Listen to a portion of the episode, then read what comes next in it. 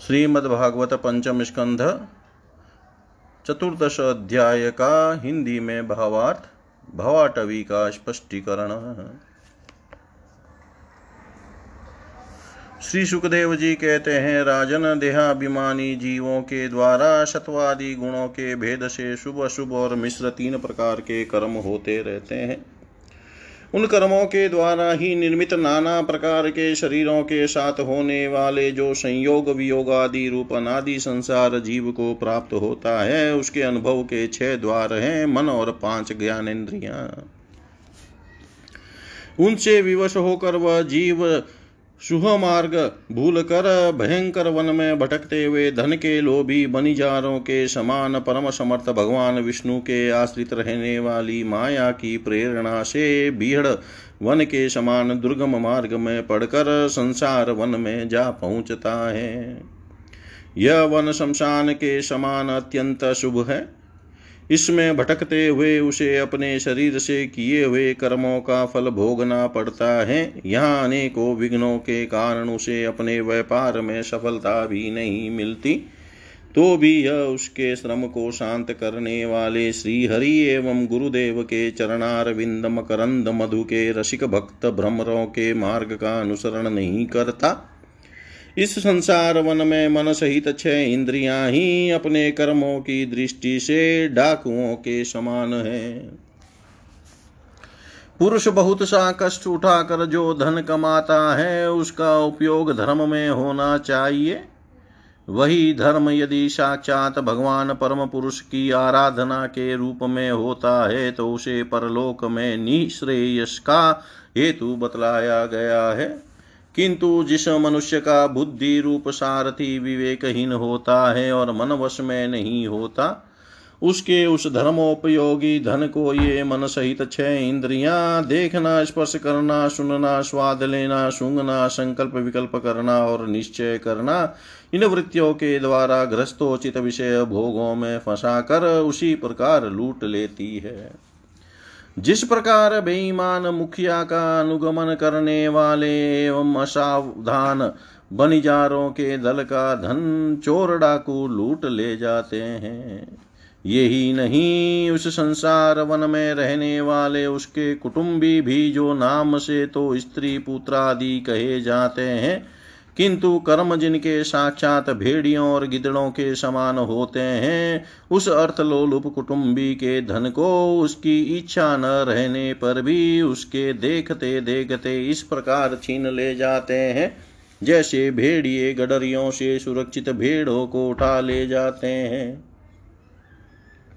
जिस प्रकार यदि किसी खेत के बीजों को अग्नि द्वारा जला न दिया गया हो तो प्रतिवर्ष जोतने पर भी खेती का समय आने पर वह फिर झाड़, झंकाड़, लता और तृण आदि से गहन हो जाता है।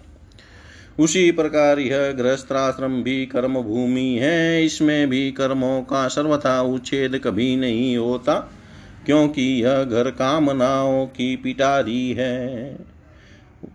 उस गृहस्थाश्रम में आसक्त हुए व्यक्ति के धन रूप भारी प्राणों को डांस और मच्छरों के समान नीच पुरुषों से तथा टिड्डी, पक्षी, चोर और चूहे आदि से क्षति पहुँचती रहती है। कभी इस मार्ग में भटकते भटकते यह अविद्या कामना और कर्मों से कलुषित हुए। अपने चित्त से दृष्टि दोष के कारण इस मत्रिय लोक को जो गंधर्व नगर के समान असत है, सत्य समझने लगता है। फिर खान पान और स्त्री प्रसंग आदि वैष्णव में फंसकर मृग तृष्णा के समान मिथ्या विषयों की ओर दौड़ने लगता है। कभी बुद्धि के रजोगुण से प्रभावित होने पर सारे अनर्थों की जड़ अग्नि के मल रूप सोने को ही सुख का साधन समझकर उसे पाने के लिए लालायित हो इस प्रकार दौड़ धूप करने लगता है, जैसे वन में जोड़े से ठिठुरता हुआ पुरुष अग्नि के लिए व्याकुल होकर उलमुख पिशाच की अज्ञा वेताल की और उसे आग समझ कर दौड़े। कभी इस शरीर को जीवित रखने वाले घर अन्न जल और धन आदि में अभिनिवेश करके इस संसार अरण्य में इधर उधर दौड़ धूप करता रहता है।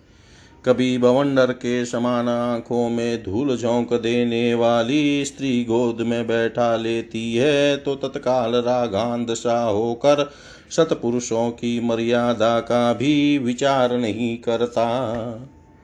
उस समय नेत्रों में रजोगुण की धूल भर जाने से बुद्धि ऐसी मलिन हो जाती है कि अपने कर्मों के साक्षी दिशाओं के देवताओं को भी भुला देता है। कभी अपने आप ही एकाध बार विषयों का मिथ्यात्व जान लेने पर भी अनादि काल से देह में आत्म बुद्धि रहने से विवेक बुद्धि नष्ट हो जाने के कारण उन मरु मरीचिका तुल्य विषयों की ओर ही फिर दौड़ने लगता है। कभी प्रत्यक्ष शब्द करने वाले उल्लू के समान शत्रुओं की और परोक्ष रूप से बोलने वाले झिंगूरों के समान राजा की अति कठोर और एवं दिल को दहला देने वाली डरावनी डांट डपट से इसके कान और मन को बड़ी व्यथा होती है।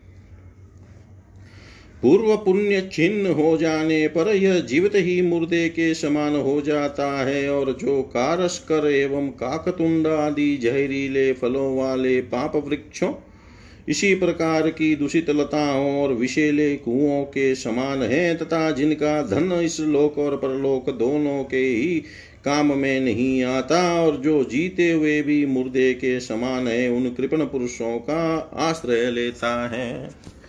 कभी असत पुरुषों के संग से बुद्धि बिगड़ जाने के कारण सुखी नदी में गिरकर दुखी होने के समान इस लोक और परलोक में दुख देने वाले पाखंड में फंस जाता है।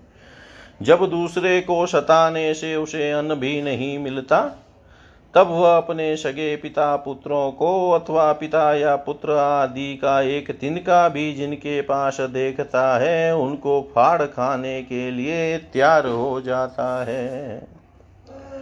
कभी दावानल के समान प्रिय विषयों से शून्य एवं परिणाम में दुखमय घर में पहुँचता है तो वहाँ इष्ट जनों के वियोग आदि से उसके शोक की आग भड़क उठती है, उससे संतप्त होकर वह बहुत ही खीन होने लगता है। कभी काल के समान भयंकर राजकुल रूप राक्षस इसके परम प्रिय धन रूप प्राणों को हर लेता है तो यह मरे हुए के समान निर्जीव हो जाता है। कभी मनोरथ के पदार्थों के समान अत्यंत असत पिता, पितामह आदि संबंधों को सत्य समझकर उनके सहवास से स्वप्न के समान क्षणिक सुख का अनुभव करता है। गृहस्थाश्रम के लिए जिस कर्म विधि का महान विस्तार किया गया है, उसका अनुष्ठान किसी पर्वत की कड़ी चढ़ाई के समान ही है। लोगों को उस और प्रवर्त देख कर उनकी देखा देखी जब यह भी उसे पूरा करने का प्रयत्न करता है, तब तरह तरह की कठिनाइयों से क्लेशित होकर कांटे और कंकड़ों से भरी भूमि में पहुँचे हुए व्यक्ति के समान दुखी हो जाता है। कभी पेट की असह्य ज्वाला से अधीर होकर अपने कुटुंब पर ही बिगड़ने लगता है।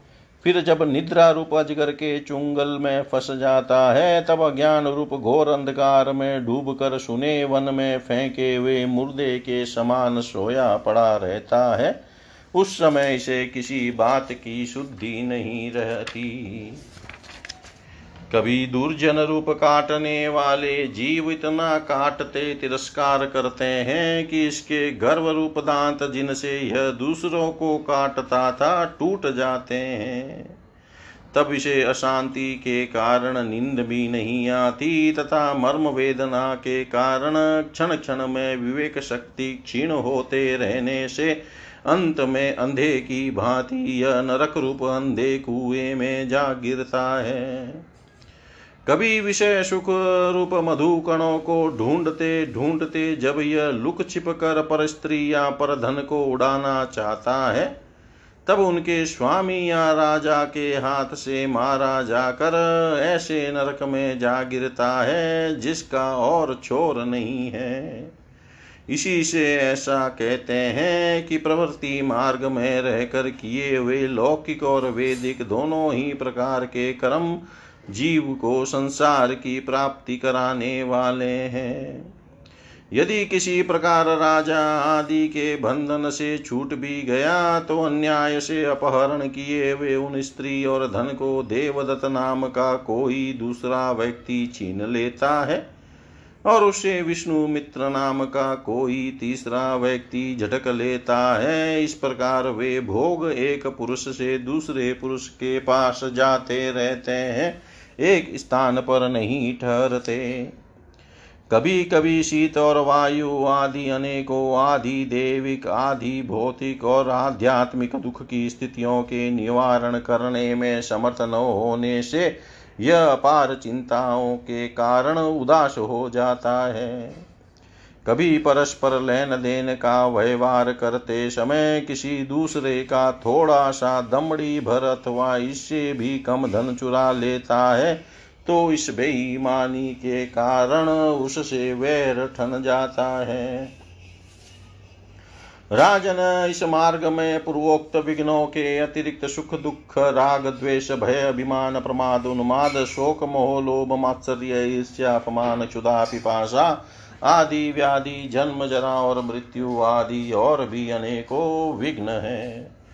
इस विघ्न बहुल मार्ग में इस प्रकार भटकता हुआ यह जीव किसी समय देव माया रूपिणी स्त्री के बाहु बाहुपाश में पड़कर विवेकहीन हो जाता है।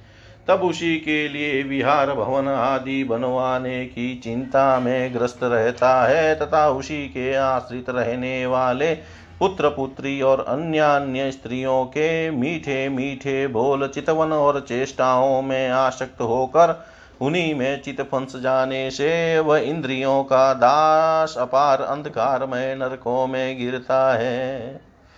काल काल चक्र साक्षात भगवान विष्णु का आयुध है।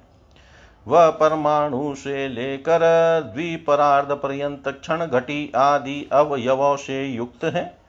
वह निरंतर सावधान रहकर घूमता रहता है, जल्दी जल्दी बदलने वाली बाल्य यौवन आदि अवस्थाएँ ही उसका वेग है।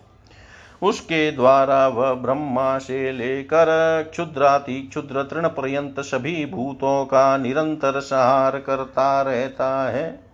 कोई भी उसकी गति में बाधा नहीं डाल सकता। उससे भय मान कर भी जिनका यह काल चक्र निज आयुध है, उन साक्षात भगवान यज्ञ पुरुष की आराधना छोड़कर यह मंदबती मनुष्य पाखंडियों के चक्कर में पड़कर उनके कंक गिद बगुला और बटेर के समान आर्य शास्त्र बहिष्कृत देवताओं का आश्रय लेता है। जिनका केवल वेदवाह्य अप्रमाणिक आगमों ने ही उल्लेख किया है, ये पाखंडी तो स्वयं ही धोखे में है। जब यह भी उनकी ठगाई में आकर दुखी होता है, तब ब्राह्मणों की शरण लेता है। किंतु उपनयन संस्कार के अनंतर स्रोत स्मार्ट कर्मों से भगवान यज्ञ पुरुष की आराधना करना आदि जो उनका शास्त्रोक्त आचार है, वह इसे अच्छा नहीं लगता। इसलिए वेदोक्ताचार के अनुकूल अपने में शुद्धि न होने के कारण यह कर्म शून्य शुद्र कुल में प्रवेश करता है, जिसका स्वभाव वानरों के समान केवल कुटुंब पोषण और स्त्री सेवन करना ही है। वहाँ बिना रोक टोक स्वच्छंद विहार करने से इसकी बुद्धि अत्यंत दीन हो जाती है और एक दूसरे का मुख देखना आदि विषय भोगों में फंसकर इसे अपने मृत्यु काल का भी स्मरण नहीं होता। वृक्षों के समान जिनका लौकिक सुख ही फल है, उन घरों में ही सुख मान कर वानरों की भांति स्त्री पुत्रादि में आसक्त होकर यह अपना सारा समय मिथुनादि विषय भोगों में ही बिता देता है। इस प्रकार प्रवृत्ति मार्ग में पढ़कर सुख दुख भोगता व यह जीव रोग रूपी गिरी गुहा में फंसकर उसमें रहने वाले मृत्यु रूप हाथी से डरता रहता है। कभी कभी शीत वायु आदि अनेक प्रकार के आधि देविक आधि भौतिक और आध्यात्मिक दुखों की निवृत्ति करने में जब असफल हो जाता है, तब उस समय अपार विषयों की चिंता से यह खिन हो उठता है। कभी आपस में क्रय विक्रय आदि व्यापार करने पर बहुत कंजूसी करने से इसे थोड़ा सा धन हाथ लग जाता है। कभी धन नष्ट हो जाने से जब इसके पास सोने, बैठने और खाने आदि की भी कोई सामग्री नहीं रहती, तब अपने अभिष्ट भोग न मिलने से यह उन्हें चोरी आदि बुरे उपायों से पाने का निश्चय करता है। इससे इससे, इसे जहाँ तहाँ दूसरों के हाथ से बहुत अपमानित होना पड़ता है। इस प्रकार धन की आसक्ति से परस्पर वैर भाव बढ़ जाने पर भी यह अपनी पूर्व वासनाओं से विवश होकर आपस में विवाह आदि संबंध करता और छोड़ता रहता है।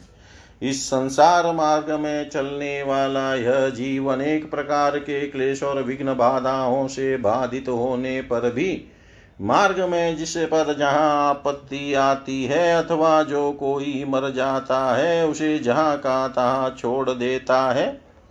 तथा नए जन्मे हुओं को साथ लगाता है, कभी किसी के लिए शोक करता है, किसी का दुख देख कर मूर्छित हो जाता है, किसी के वियोग होने की आशंका से भयभीत हो उठता है, किसी से झगड़ने लगता है। कोई आपत्ति आती है तो रोने चिल्लाने लगता है। कहीं कोई मन के अनुकूल बात हो गई तो प्रसन्नता के मारे फूला नहीं समाता। कभी गाने लगता है और कभी उन्हीं के लिए बंधने में भी नहीं हिचकता। साधु जन इसके पास कभी नहीं आते। यह साधु संग से सदा वंचित रहता है। इस प्रकार यह निरंतर आगे ही बढ़ रहा है, जहाँ से इसकी यात्रा आरंभ हुई है और जिसे इस मार्ग की अंतिम अवधि कहते हैं, उस परमात्मा के पास यह अभी तक नहीं लौटा है। परमात्मा तक तो योग शास्त्र की भी गति नहीं है, जिन्होंने सब प्रकार के दंड शासन का त्याग कर दिया है, वे निवृत्ति परायण सैंतात्मा मुनिजन ही उसे प्राप्त कर सकते हैं। जो दिग्गजों को जीतने वाले और बड़े बड़े यज्ञों का अनुष्ठान करने वाले राजर्षि हैं, उनकी भी वहाँ तक गति नहीं है। वे संग्राम भूमि में शत्रुओं का सामना करके केवल प्राण परित्याग ही करते हैं, तथा जिसमें यह मेरी है, ऐसा अभिमान करके वैर ठाना था, उस पृथ्वी में ही अपना शरीर छोड़कर स्वयं परलोक को चले जाते हैं। इस संसार से वे भी पार नहीं होते। अपने पुण्य कर्म रूप लता का आश्रय लेकर यदि किसी प्रकार यह जीव इन आपत्तियों से अथवा नरक से छुटकारा पा भी जाता है तो फिर इसी प्रकार संसार मार्ग में भटकता व इस जन समुदाय में मिल जाता है। यही दशा स्वर्ग आदि उध्र लोकों में जाने वालों की भी है। राजन, राजर्षि भरत के विषय में पंडित जन ऐसा कहते थे जैसे गरुड़ जी की होड़ कोई मक्खी नहीं कर सकती, उसी प्रकार महर्षि महात्मा भरत के मार्ग का कोई अन्य राजा मन से भी अनुसरण नहीं कर सकता। उन्होंने पुण्य कीर्ति श्री हरि में अनुरुक्त होकर अति मनोरम स्त्री, पुत्र, मित्र और राज्य आदि को युवा अवस्था में ही विष्ठा के समान त्याग दिया था। दूसरों के लिए तो इन्हें त्यागना बहुत ही कठिन है। उन्होंने अति दुस्त्यज पृथ्वी पुत्र स्वजन संपत्ति और स्त्री की तथा जिसके लिए बड़े बड़े देवता भी लालायित रहते हैं, किंतु जो स्वयं उनकी दया दृष्टि के लिए उन पर दृष्टिपात करती रहती थी, उस लक्ष्मी की भी लेश मात्र इच्छा नहीं की। यह सब उनके लिए उचित ही था, क्योंकि जिन महानुभावों का चित भगवान मधुसूदन की सेवा में अनुरुक्त हो गया है उनकी दृष्टि में मोक्ष पद भी अत्यंत तुच्छ है।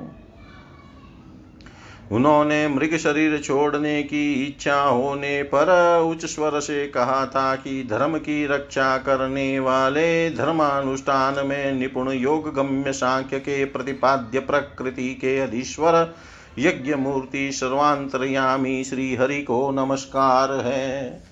राजन राजश्री भरत के पवित्र गुण और कर्मों की भक्त जन भी प्रशंसा करते हैं। उनका यह चरित्र बड़ा कल्याणकारी, आयु और धन की वृद्धि करने वाला, लोक में सुयश बढ़ाने वाला और अंत में स्वर्ग तथा मोक्ष की प्राप्ति कराने वाला है। जो पुरुष से सुनता या सुनाता है और जो इसका, और इसका अभिनंदन करता है, उसकी सारी कामनाएँ स्वयं ही पूर्ण हो जाती है। दूसरों से उसे कुछ भी नहीं मांगना पड़ता। इति श्रीमद्भागवते महापुराणे पारमंस्यां संहितायां पञ्चमस्कन्धे भारतोपाख् भरतोपाख्याने परोक्षविवरणं नाम चतुर्दशो अध्याय। ॐ विष्णवे नमः, ॐ विष्णवे नमः, ॐ विष्णवे नमः। ॐ सर्वं श्रीशां सदाशिवार्पणम् अस्तु। ॐ विष्णवे नमः, ॐ विष्णवे नमः, ॐ विष्णवे नमः।